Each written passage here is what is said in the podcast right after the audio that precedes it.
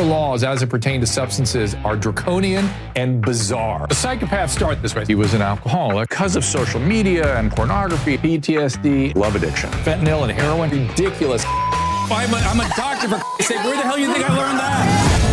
I- saying, you go to treatment before you kill people. I am a clinician. I observe things about these chemicals. Let's just deal with what's real. We used to get these calls on Loveline all the time. Educate adolescents and to prevent and to treat. If you have trouble you can't stop and you want help stop it, I can help. I got a lot to say. I got a lot more to say.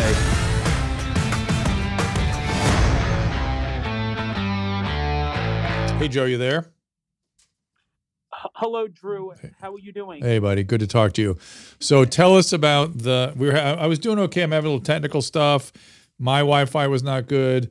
Clubhouse's uh, servers were struggling, but I think we're all good now. So, uh, Joe Giannotti, tell me. You sound clear too, as a matter of fact. Tell me what you saw in that Michigan data, and uh, I guess you were inter- interacting with Phil Kerpen as well, and he was setting you straight on some things. Tell us about Well, this. Well, he was interact. He was interacting with me because I posted when when I sent it to you yesterday. I also posted it on Twitter, and um, Phil uh, directed me uh, to to a group that's also working with the data. Um, their uh, th- th- their um, ha- uh, their, their Twitter ho- handle is um, at Hold LLC. It's it's on my Twitter feed. Okay. uh, which is at Stanley Cup OT. Um, so you could take a look there. Um, and so with Michigan, Michigan has been doing some data dumps. Now, do you have? Um, I sent you. I sent you the the graphs. Could you please show them Sure. to, to kind of explain? Uh, you know, and, and I'm kind of looking right now. We're looking at the graph, your graph, the blue and the yellow. Okay, so in the in the blue, the blue are the case numbers. So which which is on the left axis. Okay, Mm-hmm. and you see how the, the case numbers are still going up. Yep. However, if you look at the orange, the orange is the percent positive, and those numbers for the last four days are now going down. The percent positivity of So of, that usually precedes that precedes everything else. So that's good. Yes um yes and no what what michigan is also going through is is a is a the last few days is a data dump now i sent you earlier uh, about a half an hour ago i sent you updated um uh materials and if you could show um Is that the bar graph? know. Is that the bar graph? yes please Okay, let's put up the bar graph. There we are. Okay, we're looking at that. uh let's see here It looks good. I mean, it looks like things are improving rapidly. that well uh, that, that that that's correct. And take a look this is this is from the state website. This is michigan's website themselves. Okay. and so you can you could tell very easily when saturdays and sundays occur. Those are the lower numbers okay hmm in the in, in the graphs. So um you know it takes the rest of the week to catch up. But if you look look at the most recent increase which is from monday which is three three to the left Yeah. you see how that number is kind of in sync with friday Yep. with with the friday so in my opinion i think i think their cases are starting to go down now That's what it looks like. Rather dramatically, right? um not rather dramatically but it's it's starting to go down and what i think is going to happen is it's going to rather dramatically in the next week to 10 days start going down uh go to the next graph because i want to show you the hospitalization uh, Do we have that one? Uh, we don't yes have. We I only, sent, don't have that sent- one. we only have these two. all right hold, hold, hold on I, I sent you four of them all together hold on i'm going to have to explain the others Okay, just kind of Uh, summarize it for us. 'cause I've got people waiting to come on in, so we got to get to that. I'm sorry. It's all right. Okay, I'm sorry. Uh, so the, the the hospitalizations are still going up, but they are not going up as rapidly. Right, and that's a that's a Oh. lagging leader, lagging indicator by about a week or two, typically. So that's good. And and then the one the one thing that you know we have we have noticed is that the deaths aren't significantly going up. Right, which is They're not going up. Some of the reason know, we uh, think for that is that the there's a lower age group of COVID uh, than has been sort of the national national average. Like the, the sort of 16 to 28 year olds were getting the COVID in the, this Michigan outbreak. Right, and and the average deaths, the average deaths are about 40 to 45 a day, which it's sad enough that that many have, have died. Mm. However, considering that in the last wave, in the last wave, we were in the ballpark of 80 to 90 and upwards over 100 for a number of days during that wave in January. You know, Drew, it, it shows you that this wave is not as deadly, which is telling good. me, which is good. If I had to make a if, if I had to make a wild guess, mm-hmm. okay, I believe that you know it, it, seems it seems like the general consensus now that B one one one seven yep is the dominant strain now. Yeah, and certainly in, in Michigan States. it seems to be. That's true also. Yep. However, I don't think it's the as deadly of a strain. I, I think that's right, Joe. I think uh, well, I think it's two things if it's hitting this, you know, 70 year old plus, it's going to be bad. It just is. That's the way COVID right. is. And there's some hint that this virus may be a little worse, in which case, in that age group, you would see some more problems. But the fact that Michigan is predominantly skewed young in this particular outbreak, it makes sense that this sh- should be an outbreak with relatively little uh, death. However, there was kind of I was reading some data yesterday that suggested there was a lot of pediatric hospitalization, which is disturbing. I mean, you don't want kids to be so sick that they end up in the hospital, right? No, of course not. Yeah, but uh, I think I think you're showing us some good news. So thank you, thank you, Joe. As always, thank you for doing the hard work and presenting us the data. We appreciate it so much. You're welcome. Have a great have a great rest of the day. Yes, buddy. We'll look for you over uh, on locals. I see some of you there raising your hand. Before I get to you, uh, Tori, Glenn, and Anthony. Uh, Caleb, I sent you an email with a, just a headline, a title of a study. And I wonder if you can just throw that. Is there possible to throw that up on the screen in any way? Uh, I'm going to find it. Give me a minute. It's just an email. Be, be, it's it's really not important. It's not a big deal, but it, it's kind of dramatic. And, and it just came through from the New England Journal of Medicine literally while I was speaking to Joe. And the title of the study, I'll tell you the title of the study. It really is a dramatic, it's not about COVID. It's a whole other domain that I'm kind of interested in. I actually did an interview with the uh, founder and president of MAPS, the multidisciplinary um, psychedelic research group uh, for the advancement of psychedelic whatever. Uh, MAPS, NAPS. They're a legitimate research organization. And they have some good data coming out on MDMA and PTSD. But now, this the title of this little study is Trial of Psilocybin versus, escitalopram, which is essentially, um, uh, what do we know the common name as? No, no uh, Lexapro. Yeah, Lexapro. Uh, so it is Lexapro versus mushrooms for depression. This is the first study I've seen the New England Journal publish on this. A double blind, randomized controlled, top notch study with 59 patients, 29 to the uh, Lexapro group, and then uh, the other 30, I guess it was, to the psilocybin group. Now, interestingly, uh, the outcomes were the same in both groups, right?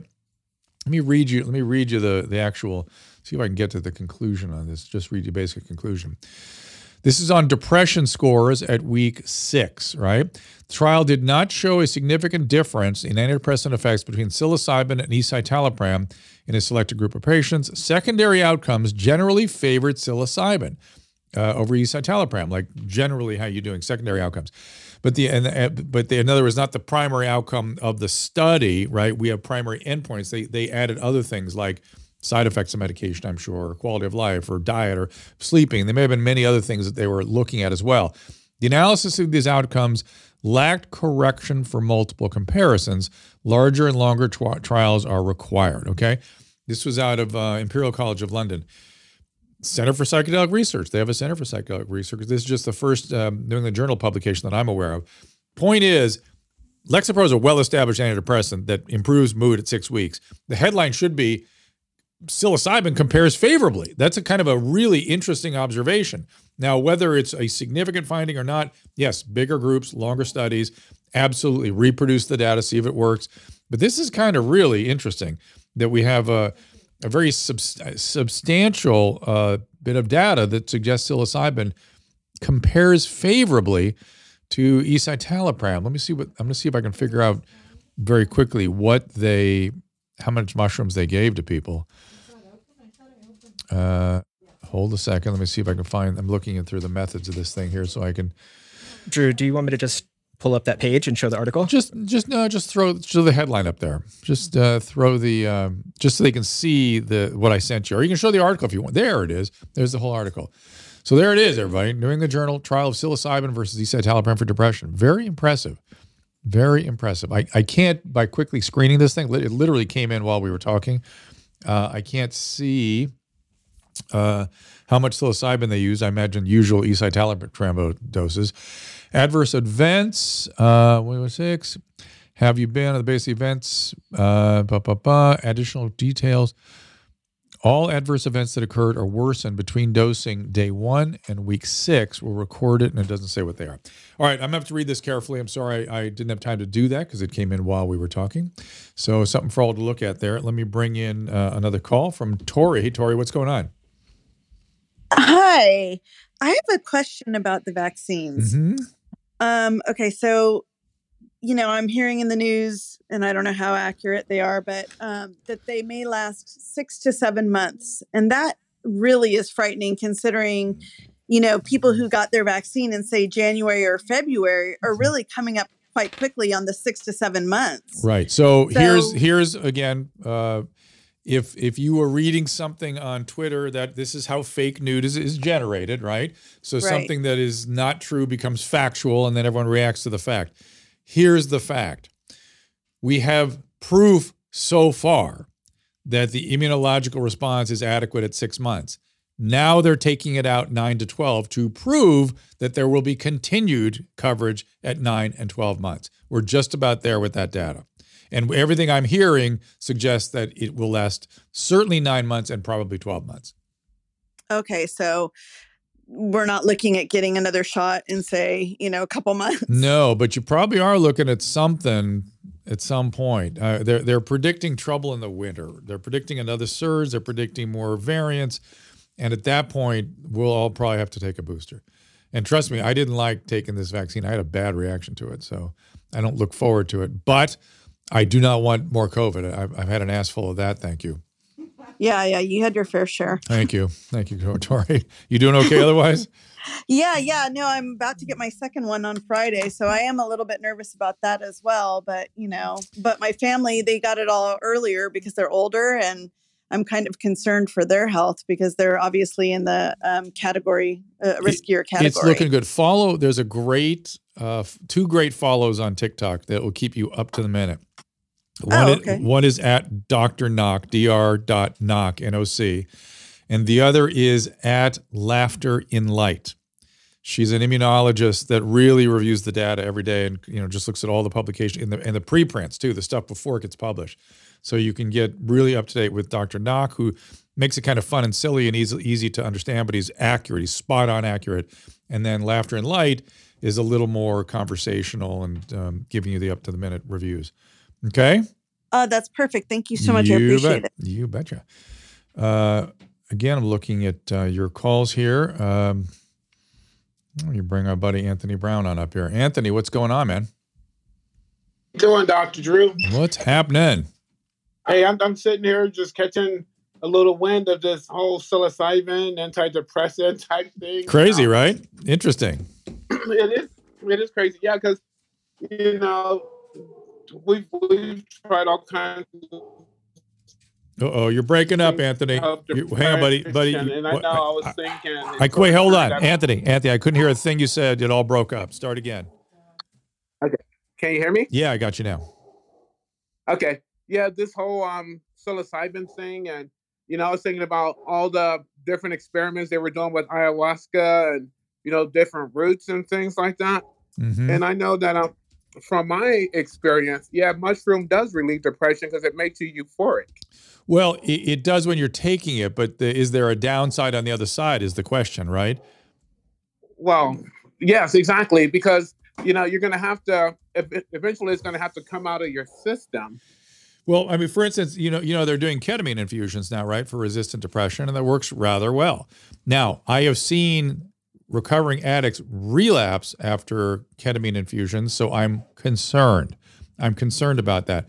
So I, you know, obviously, if this psilocybin thing ends up looking like a decent therapy, in other words, I think the reason people look at hallucinogenics, they think that it will be a course of treatment that you can stop. That's sort of the thinking about psilocybins, right? And certainly, if that turns out to be true, I would not suggest that form of treatment for people in recovery. Exactly, because it definitely would trigger that whole craving thing, and next thing you know, you're just sitting around just eating anything that makes your head. well, because you know, Anthony and I know each other. Because your drug was cocaine, cravings are a big do- deal to you. But but I and that you know, cocaine is the drug, uh, and tobacco are the and, and meth to some extent. You know, the stimulants cause craving, really bad craving. But I worry. I'm sorry, a little less about craving, and a little more about how activating your addiction distorts people's thinking. You know, then you start thinking all kinds of things are good ideas, and it's that it's, that's where people get themselves in real trouble. Right, and this and it would be sad if people think, well, if you're going to compare antidepressants to mushroom and you're getting the same effect, then why not eat a bunch of antidepressants to get high? Uh, or a bunch of mushrooms to get your depression better. And look, I'm just following doctor's orders. You, you know how addicts think. Yeah, yeah. yeah. You know, I mean, mushrooms supposed to grow out of cow patties. Right. I don't want to be well, looking let, around. Let's be super clear. Not for you, my friend. not, okay, not for okay. you. Okay. So, okay, but but even the ketamine thing, you know, I, have had some patients. You, you, know, one of the th- one of the things about here, it gets complicated, right? Because one of the things about having been a drug addict is you can really alter your serotonin system permanently sometimes, depending on what you did to yourself. And so I've got a lot of uh, recovering addicts who have chronic recalcitrant depression. And I have, in some of those, in very select situations, seen people go ahead and use ketamine. Sometimes it works, sometimes it triggered a relapse. So it's a hard call. We don't we don't know who it, who should be getting and who shouldn't just yet. So if you're a recovering person, stay away from this stuff. Sounds. I, I would I would agree 100. percent All right, excellent. Thanks, Anthony. I'm going to try to take a few more calls here. This is uh, Bianca. Hi, Bianca. Hello. Hey there. What can we do for you? Hi. Um, I actually wanted to ask a question um, on behalf of my sister. Um, so for probably many years, she's had a autoimmune disease. I would say mm-hmm. we're not really too sure what it is, and mm-hmm. when we've tried getting it diagnosed in England, um, so far so many doctors have been unable to sort of diagnose what she has. Right. So so um, so i i sigh when i hear about cases like this because we just some of them people literally waste away. They just waste it just can be a really serious thing. Now mm. go ahead ask your question and then i'll tell you covid has moved this ball forward a little bit interestingly. So so go ahead.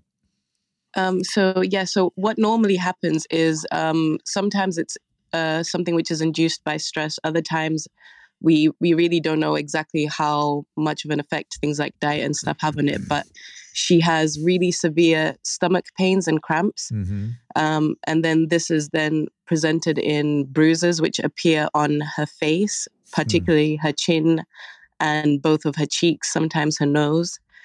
Um, she has things like cold sweats, and then she sort of passes out for a period of seconds to maybe one to two minutes. Mm-hmm.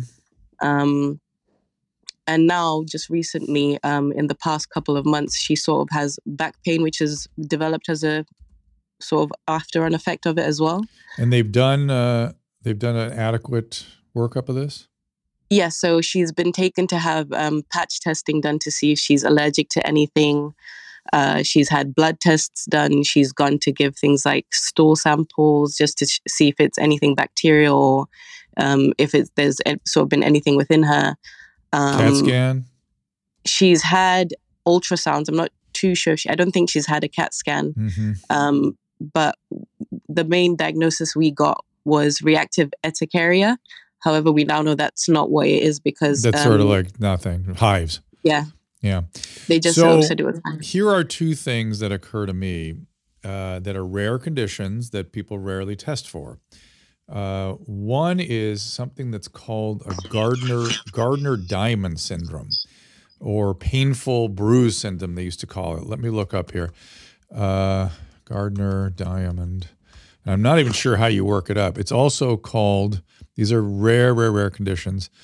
Uh, also called autoerythrocyte sensitization.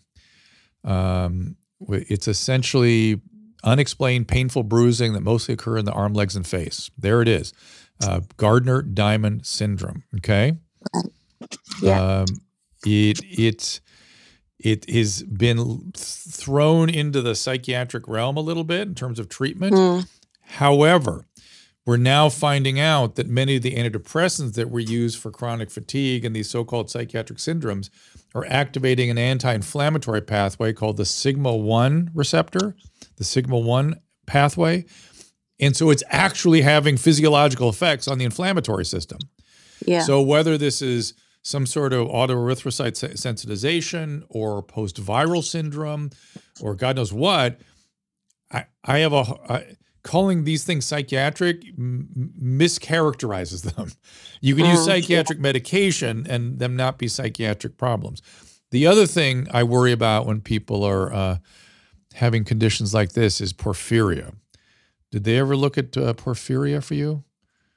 um, I don't think so. something called acute intermittent porphyria, and abdominal pain is a major, major piece of that one. Um, let me read that one to you. Most of your episodes neurological, uh, motor neuropathy, blah, blah, blah, weakness, um, central nervous system, such as coma, short lived psychiatric syndrome, anxiety, confusion. Let's see. Mm. Uh, hold on, but I'm sure it's abdominal pain, is it? Because that was the thing I always remember with this, that they would get these weird abdominal pain syndromes. Well, it's not really in this little particular description, but acute inter- AIP, it's called acute intermittent porphyria, and it's rarely tested for. I think, you, if I remember right, you have to do a urine collection to, to like a 24 hour urine collection to, to look for, for porphyrins. Um, but these are not things that doctors normally think of. This is Doctor. Th- This is Mhm. Doctor House stuff. You know what I mean? Like the TV show House. Uh, Yeah. Although the writers of the House of House did not know enough to bring up conditions like this, they they interestingly brought up common conditions every time he solved the problem. But uh, be that as it may, but uh, those are the two. I would, so I would look at three things. I would look at the Gardner Diamond, acute intermittent porphyria, and whether or not this is a post-viral syndrome that might respond to something like fluvoxamine. Fluvoxamine, I, I had long hauler COVID symptoms, and my God, did it help me. And it's helping a lot of people. In fact, there was a study just out of Germany this morning that uh, was uh, waxing poetic about the potential of uh, antidepressants in the certain category, the ones that hit the sigma 1 receptor, helping with inflammatory diseases. So even if we don't know what her disease is, it still might help. Does that make sense? Yeah.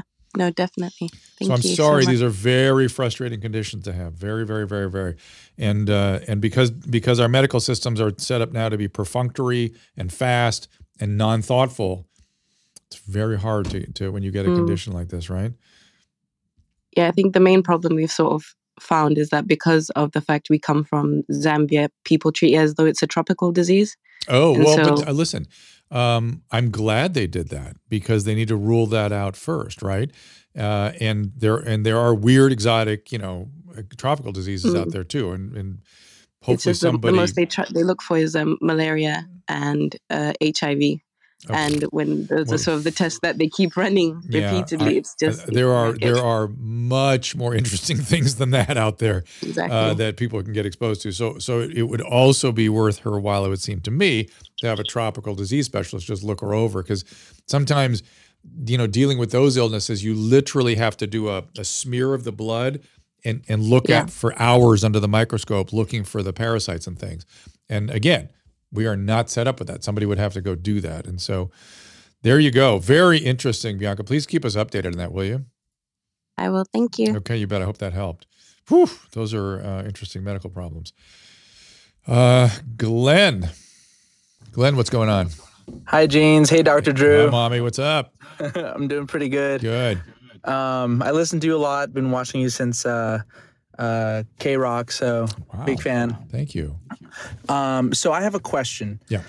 on your mom's house, you've been talking about kind of how COVID messed up, you know, messed with your ears a little bit. Yeah. Yeah. A lot. I had um, something. I, I had a, a, flu. I don't know what it was. It was a, a, a sinus um, infection, mm. and it, it, really affected my ears. Mm-hmm. And ever since I had that infection, you know, um, when I had that infection, my hearing went to almost zero. I was at maybe like 10% hearing. Mm. And ever since then, my my eustachian, this is um, kind of just like what I've been told, but my eustachian tube has just not worked the way it should. And the only well, tell way me how you know that.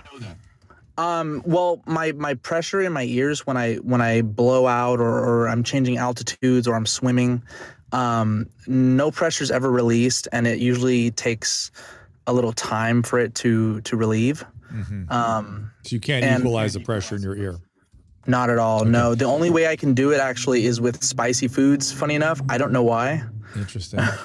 have you have you seen an ear, nose, and throat doctor? I did. So I've been to two separate ones for two separate opinions, and um, uh, both of them have uh, administered me uh, steroids. Mm. For for the for the issue, and then I went to an audiologist, mm. and the audiologist was kind of just like, "Well, you can hear," and that just wasn't the problem. Well, so you're describing essentially a, a, persistence in the middle ear inflammation or fluid or something, or that the tubes are inflamed and not draining properly. The, the thing you worry about with a post infectious problem is something called otosclerosis, right? Where the the ear bones sort of they kind of become stiff and so they can't move the way they're supposed to. So you got to make sure they ruled out otosclerosis and it seems like they treated you like just a post infectious, persistent middle ear inflammation. In other words, but it also feels like again they're sort of dismissed you, like move along, yeah. move along. And what what I, I will tell you, I don't know what your insurance situation is, but but what doctors rely on when somebody is given a treatment and it doesn't work, they rely on you to come back. And so often patients don't. This is the problem. I did not. We, yeah, because we get frustrated and we get, you know, and and if you go back and you go, I'm so mad you didn't. Uh, why did you come back? I, we got to keep working on this. We got to keep going. So you need to go back. I, I don't know what those doctors or either one of them were thinking. Hopefully, it's the same one you can see. Yeah. Or at least the same chart, so they that doctor can see the thinking of the other ones and get on this and say, look, what what is it? Let's get a treatment plan here. This isn't working. I'm not better. You know, see me again. You know, why didn't you make another appointment? To this is the other part. We don't we don't ask patients to come back because uh-huh. we assume they're going to get better. And really, we should be asking patients back to come back and visit and you know make sure things are better. Which it sounds like you fell victim to that process, which you assumed you're going to get better, move along. You need to go back. Okay. Yeah. Yeah. Okay. Because it can be serious. Yeah. You, you can get you can get serious problems with the bones in the ear, right? You know, you have, you have two little bones in your ear and a couple of muscles actually that tune the bones to the sounds in your that you you're picking up, and those bones can become stiff or even ossified, and they have to have them removed and uh, something else put in. So it's a it's a real deal. Uh, okay. Bring in uh, Alessandro. Alessandro, how are you? Hey, Dr. Drew. Um, so yeah, I'm right now. I'm currently planning to get vaccinated, and that and only because, I, or so yeah, I'm planning to get it a few months from now. Mm-hmm. Only because I really don't. Uh, I currently don't really go anywhere, and okay. my friend's getting married in December, so I'm sort of planning out the vaccine so that I'm you know Good. certainly covered around that time. I like that. And not only that, you're you're watching and seeing what other things emerge in the meantime.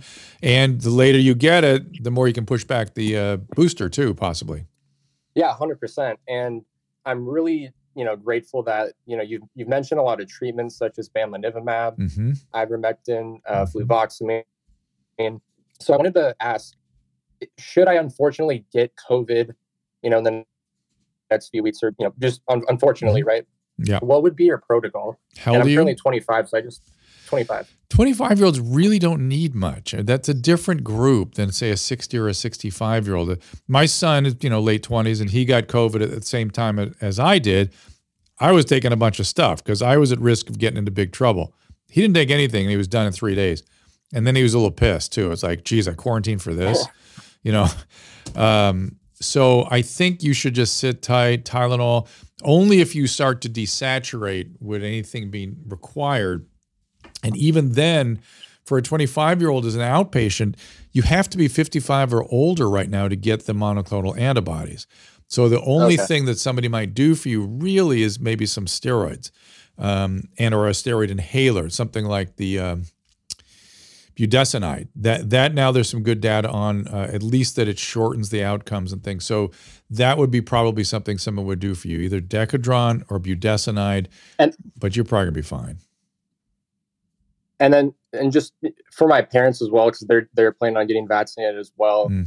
Um, so in terms of like fluvoxamine, I, I, think you mentioned that that one was the most well successful Steve, in, in, Steve, in bringing Steve, down those symptoms. Steve Kirsch is a, and again, this German data that just came out this morning suggests that you maybe maybe uh, the fluvoxamine should be part of the early treatment. That that that is not established yet, but there is some evidence to suggest that that's true. Um, how old are your parents? Uh, my dad is currently 72. Mom mm-hmm. is in her mid 60s. Yeah, so they would get the bamlanivimab, they would get the Decadron. Uh, everyone ought to get their vitamin D levels up. The uh, the enthusiasm around zinc has fallen off in some of the recent data. Uh, so the zinc okay. quercetin not clear. Uh, the but the vitamin D, vitamin C is looking less of an issue. But I would still, what do you got to lose? Vitamin D, vitamin C, no harm, no foul.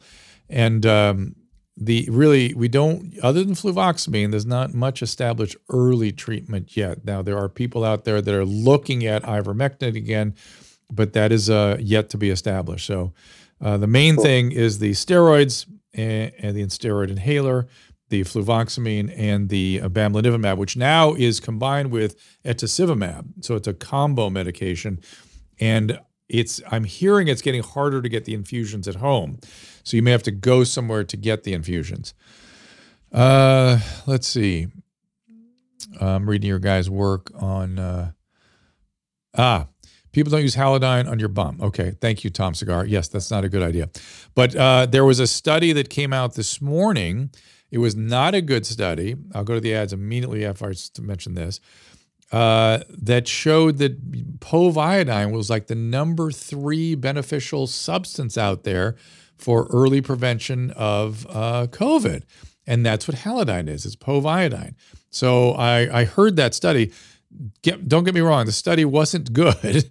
It was not, a, it was, but it was looking at all the compounds that have been used, all the chemicals that have been used to treat and prevent COVID. And Halodine, it's not Halodine, povidone, which Halodine is what it is, came up like number three on the list, which uh, caught my attention. And I, I, I swear, uh, as God is my witness, nasal swab, mouthwash, these are good things to add to the efficacy of the mask. We will take a little break and uh, back again with your calls.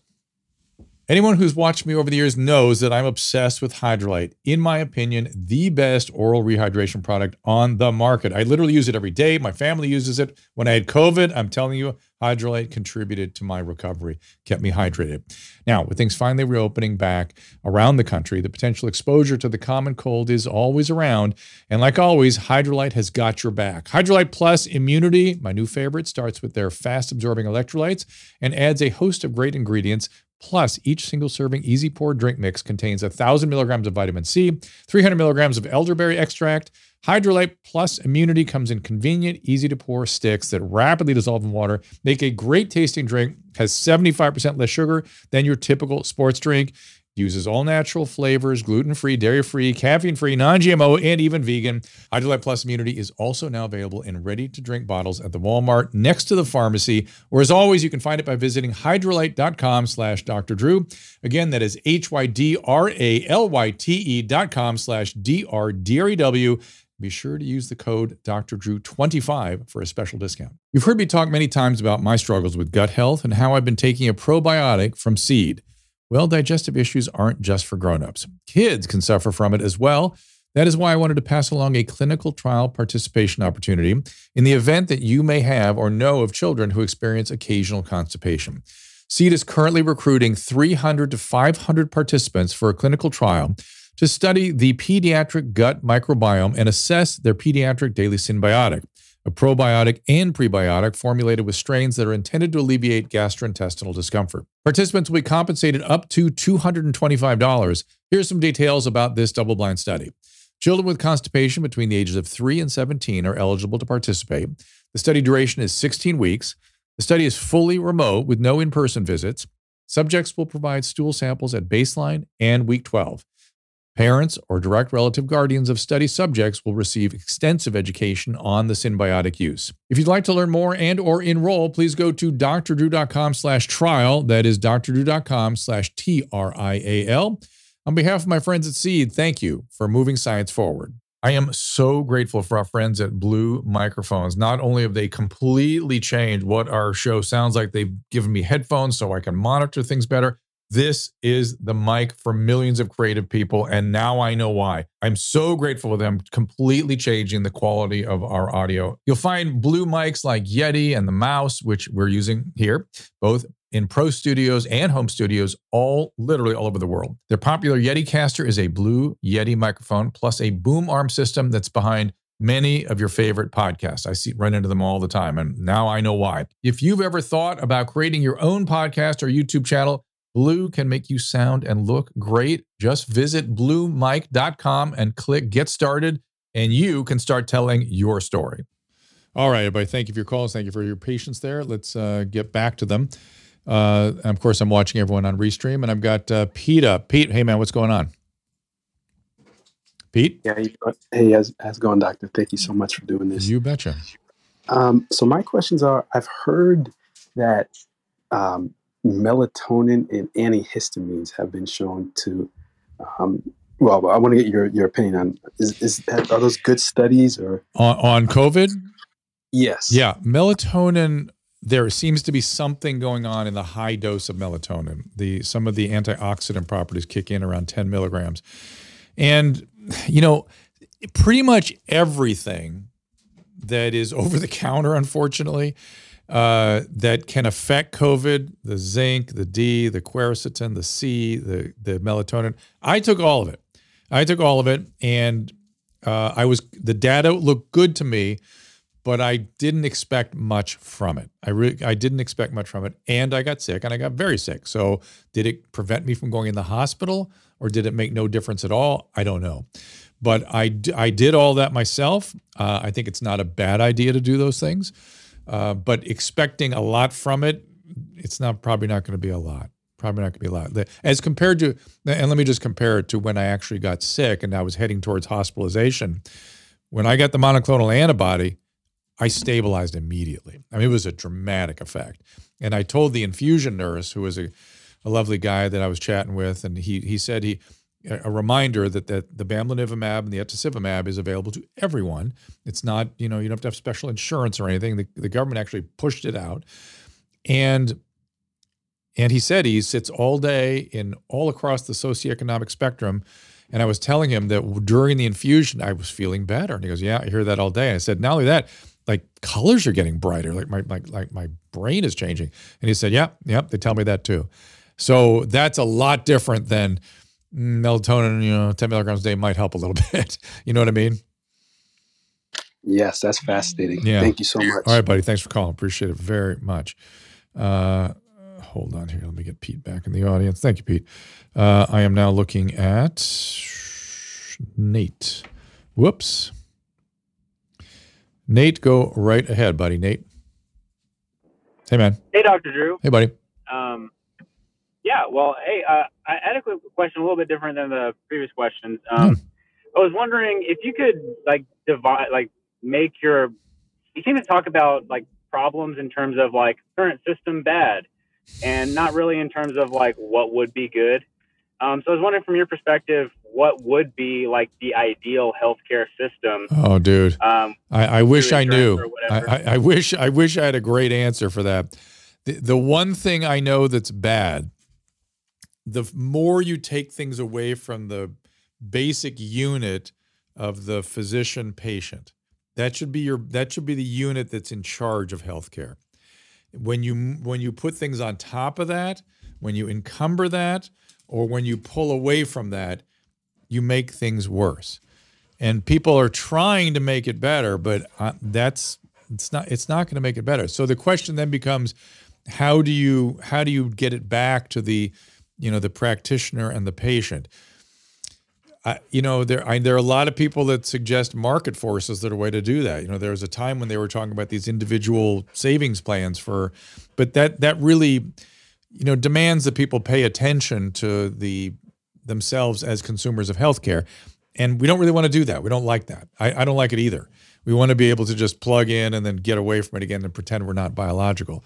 And I, I, am sympathetic. I, I understand that, but I, I think the only way we're going to do it is if we have a couple of tiers. If we have something that's, you know, pure market based, that people who like to, you know, be in the weeds on these things and manage their own stuff, let them do it. And some intermediate insurance program like we have already, and then a public program. We, we have to have a, a to, to demand that everybody be in one system. It, it it's just not going to happen. I just don't see where that works. And so there's got to be some way of managing a, a, a choice where people can manage their their healthcare the way they want to, and be able to provide healthcare to need it that's who need it that's good. Um, but boy, you know when you're doing that, you're you're providing healthcare to hundreds of millions, tens of millions of people at least, and the whole issue becomes how do they I don't want to say it too too pejoratively, but restrict care. How do you manage care? Now, uh, is is what I'm saying make any sense at all so far, Nate?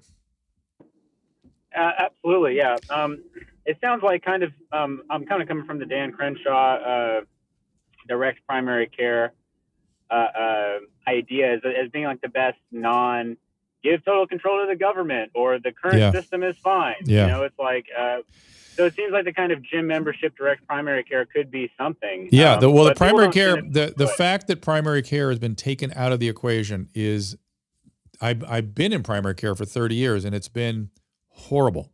It's almost impossible to practice primary care. And I think they've done that intentionally. So they can move in what are called physician extenders. Now, here's another thing. I, I think physician extenders are great but you got to be you got to be prepared that you're going to see a nurse practitioner or a physician assistant and not a physician. Now, the physician can supervise all that pretty effectively, but the consumer has to get used to the idea that that's how it's going to go. The one thing that must, and, and that's the only way you're going to come up with a public system, frankly. But the one thing that must be taken out of that equation is the li- the total liability cannot flow up to the physician. It can't be that we have eight people under us, or you want us to manage 20 people under us, and then all the liability goes to us. That can't happen. Can't happen. Yeah, this is my Strikes Back episode. Thank you, Tom's. Tom's uh, Cigars, who uh, uh, suggests I have a segment every day called Dr. Drew Strikes Back. This is it. It's, there's got to be some shared liability or tort reform or something because if you if you just allow if you I, I could manage 20 physician extenders if it weren't the case that I accepted all the liability for every minute of every one of those individuals' uh, caretaking, I would learn to understand their caretaking. I would be using my judgment, and my judgment would have to be adequate defense against liability. Now, if I was just totally asleep at the wheel or you know, I was up on opiates or something, well, of course there should be liability at, on my doorstep. But the fact that all the liability flows upstream is one of the reasons we can't get this system right. There's got to be some tort reform. That's amazing. Thank you for that uh, right. response. Uh, I think this actually would be a, an awesome segment with you and Adam going through like just any kind of public policy, like what could we do in a positive sense. Well, um, I know, I know, I know precisely what to do with the homeless situation. I know exactly what to do with that. It's not hard. It's very easy, but it requires some laws that are going to maybe be difficult to get through. Hey, Drew. Yeah. Thank you, Nate. Yeah. Could you do me a favor and tell the people on Clubhouse that this is also a live stream and it will be a podcast so that anything they say on here will be in perpetuity?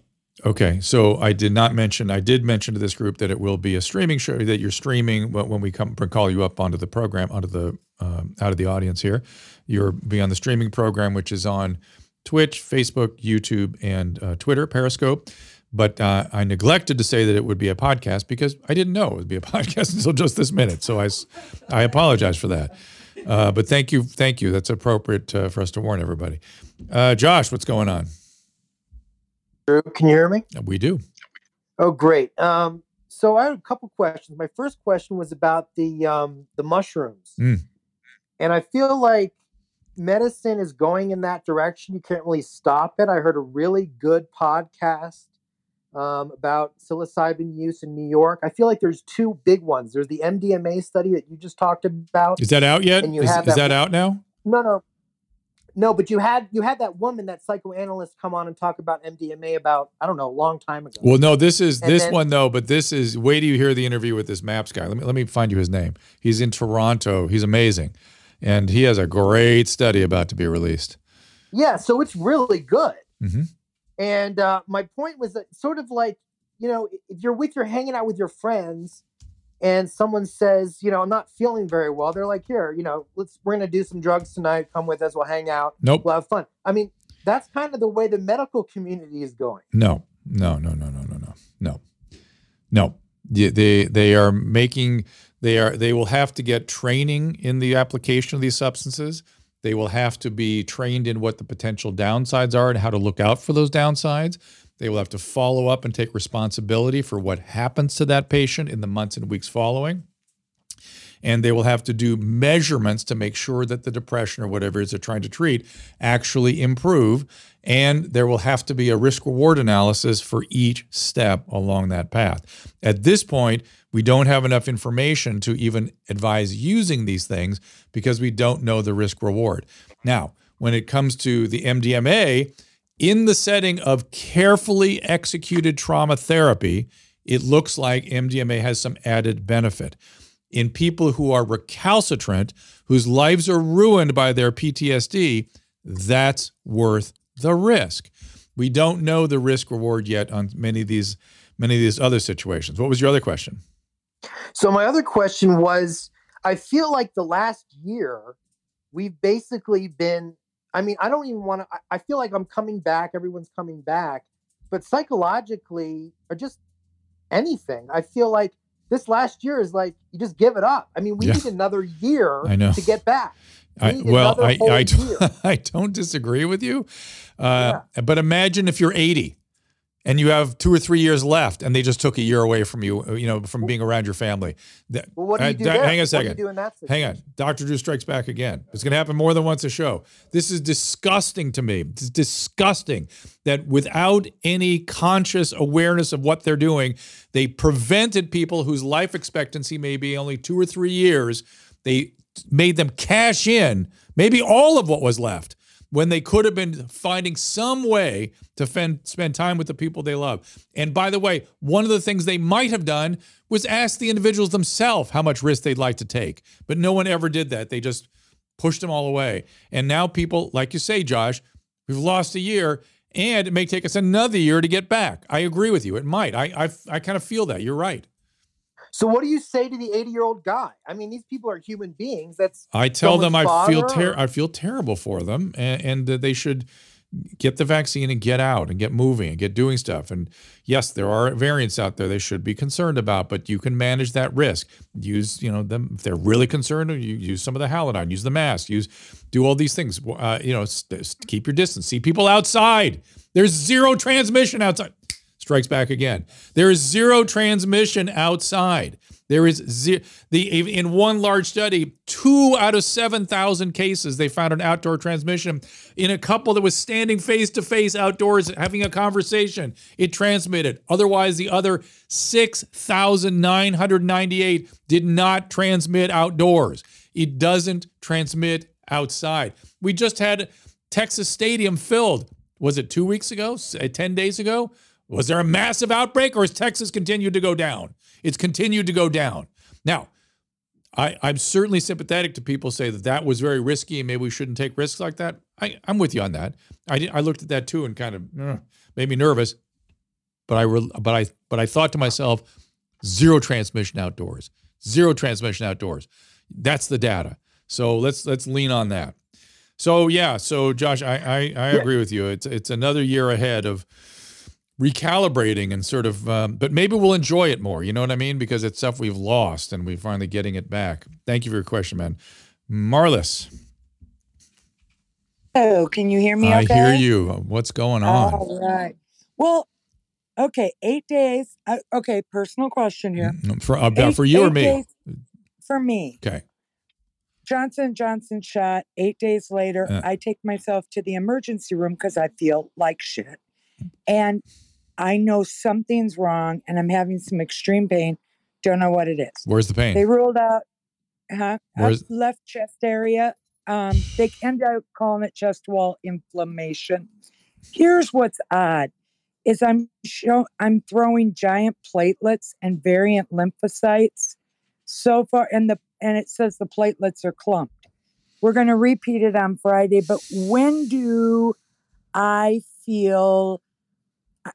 I'm an old hypochondriac. I've been in recovery for many things, including this. All right. When do I allow my old behavior to trigger up a little bit? Of when do I start getting anxious about some of this? Oh, okay. Well, not yet. Don't get anxious, but Okay. but, but pay attention. Pay attention. So Okay. have them check your antiphospholipid antibodies because hold it. Yeah, Yeah. try and say that one three times fast. and antiphospholipid antibodies, antiphospholipids, because the platelet clumping is probably caused by an antiphospholipid antibody. That that's what they're thinking now. So if your antiphospholipid is up, you also did they do a pro time on you? uh, no. Yeah, you get a pro time, get an antiphospholipid level. Somebody may want to put you on some anticoagulant. That may happen. Are you on estrogens? Yeah. I would stop them for the time being. Because that's Okay, that's not I'm not don't let me give you direct advice. Please talk to your Oh, I'm not your taking it doctor. that way. I Yeah. want to tease you for a minute. I'm in the middle of building a huge building that goes open May 15th, and you want to throw me into menopause? I don't. I, I don't. I, I, I- don't. I, I understand. Susan, we're getting the horn here. We, we understand. Yeah, bad move. Yeah, we understand. We have I'm we have a profound empathic attunement to what you're expressing. I'm thinking uh, weapons should be put where? I'm with you. I'm no, and I'm also hearing what you're saying. Yeah. So we know that the people on birth control pills were the women that had trouble. You're how old are you now? Do you mind me asking? I don't mind 61. Yes, you're outside of the age group that really had trouble, had big trouble. Um, and as you know, the the clotting was weird. It was transverse sinus, and it was it was weird. So Yeah. it- it- to, for you to have chest wall pain, did they do a D dimer? Did they do a CAT scan? Yes. So it was One not. second. One, yeah, the D dimer was fine. Real fast. I th- I felt like they did a very good evaluation. Okay. It was just go home. You have chest wall pain, and that was a little freaky. So I did call my primary, and Okay. we're going to repeat on Friday. Antiphospholipids, pro time. Think about getting off those estrogens. I, I think there's more weird shit going on with this J and J than we know, and Yeah. that most of it is sort of subclinical. That's what I bet. I mean, look at me. I got a weird black eye. I did. I did you hear this story? Yeah. Uh, by the way, is it wor- Did it get worse? No, or kind of hold stable. It looked, but it's as bad as it could possibly be. I have a raccoon eye on one side. And, Yes. and and that's guess what? A sign of a transverse sinus thrombosis. But you know, without a headache or spinal accessory nerve changes or something, it's not what I have. But but it's but isn't it weird that that Yeah. happened following the vaccine? Just like isn't it weird that you're having this thing following the vaccine? So I Well, think there's a the- lot of stuff going on. and the pain keeps moving. There are days that I'm crippled up with a headache. Then it's over here. Then it's over. well, and the I'm headache like, worries what me a little is? Well, and then it faded away. Mm. So Again, just- I'm going to say subclinical. bizarre. I'm going to say Yeah. subclinical. That the, the probability of a serious event is point oh oh oh oh four O's, I believe, nine percent. So you know the probability of this being serious is very remote. Okay? Okay. but you want to mitigate your risks, and so Absolutely. yeah, and, and the, the hard part is if you have antiphospholipids, some of the problem has been hemorrhage with, with this thing. So it's it's because the platelets can really drop. Did they do a platelet level when you when they? The platelets were adequate but clumpy. Okay. Well, that clumpiness to me, uh, you're I, that sounds like antiphospholipid. So let's go see and let me know. Okay. I will. All right. Thank Good- you. Good luck. I appreciate your You time. betcha. Thanks. Uh, okay. And now, uh, whoops. Tanya, how you been? Drew. How are you? I'm good. What are you doing now? I'm still in public child welfare. Um, I actually am.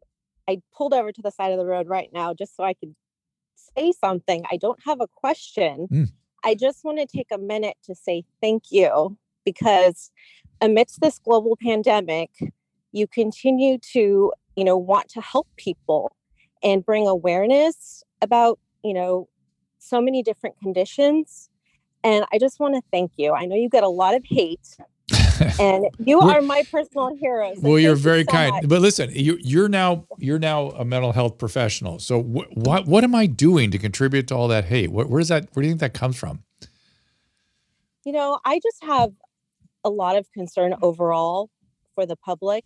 Um, I feel like there's so much mental health advocacy that that needs to be done, especially for our youth. Mm-hmm. Um, and now that they've been out of public, you know, school settings for the last year, um, I definitely feel like we have a lot of work to do ahead of us. That is Yeah. that is an understatement. That's there'll Yeah, be so plenty of much work for all of us. Yeah, I know. Yeah. So you you see all this spite as some an expression of overall lack of mental health right now. I think it's a combination. Um, a lot of the population that I work, it's just like intergenerational trauma that is this like cy- ongoing cycle where Yep. people just want to tell their story. People just or, or haven't had the opportunity for somebody to actually listen to all of the ongoing trauma that's been passed down. And so it's really more about intervention um, and having either a good therapist or a case manager or Mhm. you know court intervention Or something to or get or I, you know mutual aid, man. I it's free. Support groups, mutual aid groups. I mean, we got we got to really get behind more of that. Uh, I I know they're not professionally managed, and people worry about that and whatnot. But but man, they can they can really help people. Yeah. So I just wanted to say thank you. I know you get a lot of hate. And so you continue to be my hero. Thank you so much Thanks, for everything that you So do. g- great to hear from you. Congratulations on the work you're doing. Okay. Thank you. All right. See you. Uh, I've still got a few more questions up here. Are we uh, good on time, everybody? Susan, are you good? Susan, get on that You're horn. great. She doesn't want to talk to us. I'm good. Uh, I've done I've done the the strikes back, so I can now just take phone calls. Did you like the strikes back? I think Tom Cigars is brilliant. that was Tom Cigar's idea. I'll make a better animation soon. That one I only did in five minutes. Okay. Well, how, how dare you? I need one too. Uh, let's see if we have Jenna. Are you up there? No, not yet. Oh, there she is. Hi, Jenna. What's going on?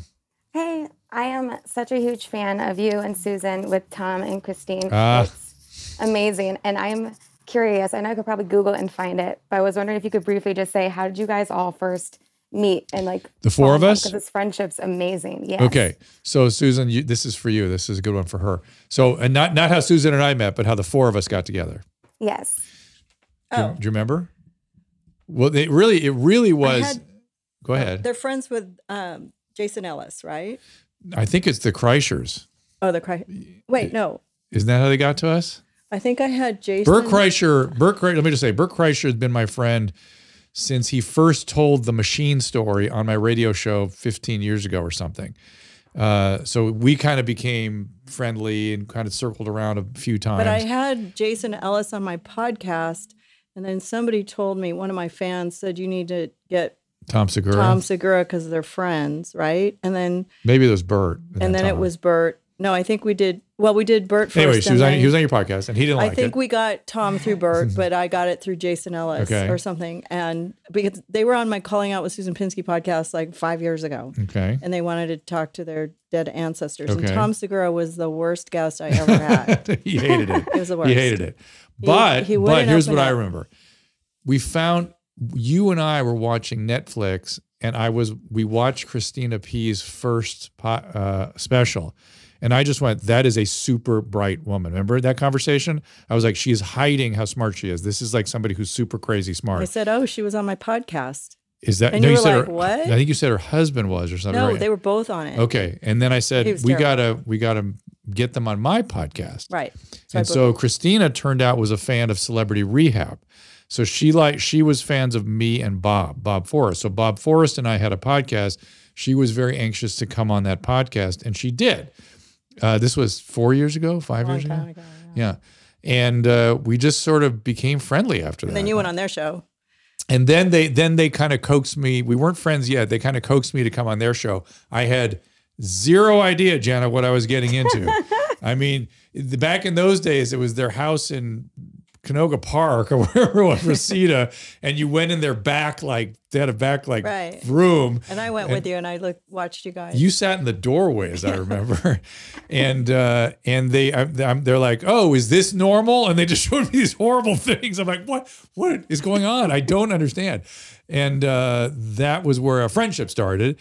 And then we all went out to dinner a no, couple they of wanted times. you to do a spin-off show. But that's why we had your- dinner. They because said your we- ratings were so good and they loved just making you squirm. Yeah, they wanted to make me squirm regularly. And they called me and they go, uh, "Can he do a podcast where he sees all these things and we interview celebrities and blah blah?" blah. I go, "Yeah, he doesn't have any contracts." And they went, "What? Okay, let's do it." So we did and it. originally the idea was Jenna that I was uh, Christina had a weird obsession with comedians' brains. And so she wanted me to talk to a bunch of comedians. So if you look at the first season of Doctor After Dark, it was all just me talking to comedians. And, and it was pretty much trauma, trauma, trauma, drug addiction, trauma, you know, exactly what we expect. But it was funny. It was interesting. There was a lot of, I, I really enjoyed doing that. But then, then Tom came in and said, "Eh, let's bring it closer to your mom's house, and why don't you and Christina do it?" And that's what we've been doing ever since. It's absolutely amazing. I love seeing you on them and Well, you know what? What, you guys are what- just all so good together. What's amazing to me is, and you represent this to me, the Your Mom's House fans are amazing, amazing, amazing, amazing. Uh, and what I love is not just they're such an interesting group and so so welcoming, but on my stuff they send. For those of you who don't know what this is, I do a show called Doctor Drew After Dark. And they send voice messages in at 818-253-1693. 818-253-1693. You can send voice messages in. And it feels like old school Loveline. And I, because of that, I've started doing some shows where I'm just answering messages and things here and there. Um, and that's that's a nice thing to kind of bring that back a little bit. There's still a lot of young people that have a lot of weird questions, so we try to get to them. Not all brown and yellow and white, if you know what I'm saying, Jenna. Yes. Okay, thank you guys thanks, for all the laughter. Though. I just love All that right. story too. So thank you. Thank you. You bet. What that's an that's a, that's a story I never thought I'd tell. You know what I mean? That's kind of interesting. Uh, We just got invited to dinner with um, Heather McDonald, Lisa Vanderpump, and Jill Zarin Tonight? at Pump. Tonight, Mhm. I'm good. I'm good with it. I was gonna make chicken parmesan pizza. No, let's go. Let's go with those. But I guys. can do that. Okay. anyways. What's that, Nick Caleb? Oh, what's weird is that that's also how you and I started working together. Is I was on Susan's show one time and I overheard she was saying something like on the break about how you something needed fixing on the website, and I was like, wait. I, I know how to do that. And then all of a sudden, like within minutes, she sent me the passwords and the logins. And, I, and then from there, it kept going and going. And now, fast forward all these years. We and I'm we are a little producing shows. impulsive when it comes to getting stuff done. I'm like, hell Uh, yeah, take the password. Here you go. uh, Vienna, Vienna, what's going on? Hi, how Hey are you? We are good. What's happening? Good. Um, I've only been here for like 15 minutes. I'm not sure if you guys talked about this already, but I just had a, a couple uh, question concerns about the COVID 19 vaccine and with women who are currently pregnant or who want to get pregnant. And I guess my whole thing is that I've heard doctors say it's fine, it's fine, it's safe, it's safe. And I, I just don't understand that at all because it's like they haven't studied women for a year. That Uh, not for it. you're right, not for a year, but they have studied women going into pregnancy, during pregnancy, and after pregnancy, and uh, the data has been very solid, very solid. Now you're right; they didn't look at things a year from now. I mean, but there, this isn't the sort of a. There's not much can happen a year away. I mean, it just doesn't make any sense that there would be, you know, really anything significant. I'm sure they'll continue to follow to be sure, but I get. Go, Go ahead. ahead. Well, it's that that when pregnant women have more severe COVID, but they do okay, but there's certain risks with it. I mean, I, I understand if you don't want to take the vaccine. I, I get that.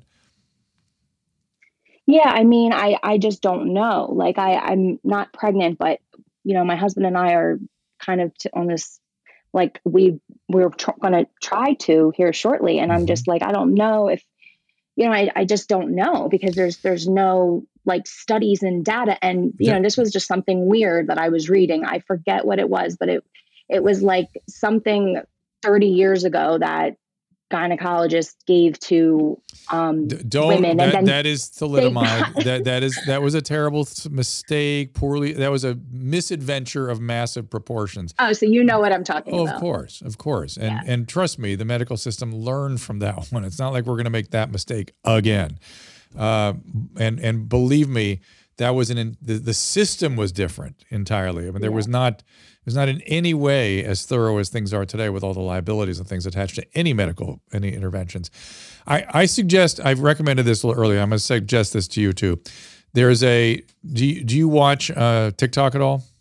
Yes. go go look up at laughter in light at laughter in light she's an immunologist she has she on her if you go through some of her stuff she already answers some questions there about uh, pregnancy and and the vaccine she's very thorough very smart runs an immunology lab and that's who you should be listening to for this kind of advice okay Okay. and, and um, she actually takes questions, so you could probably even get through to her with your questions if you if you can.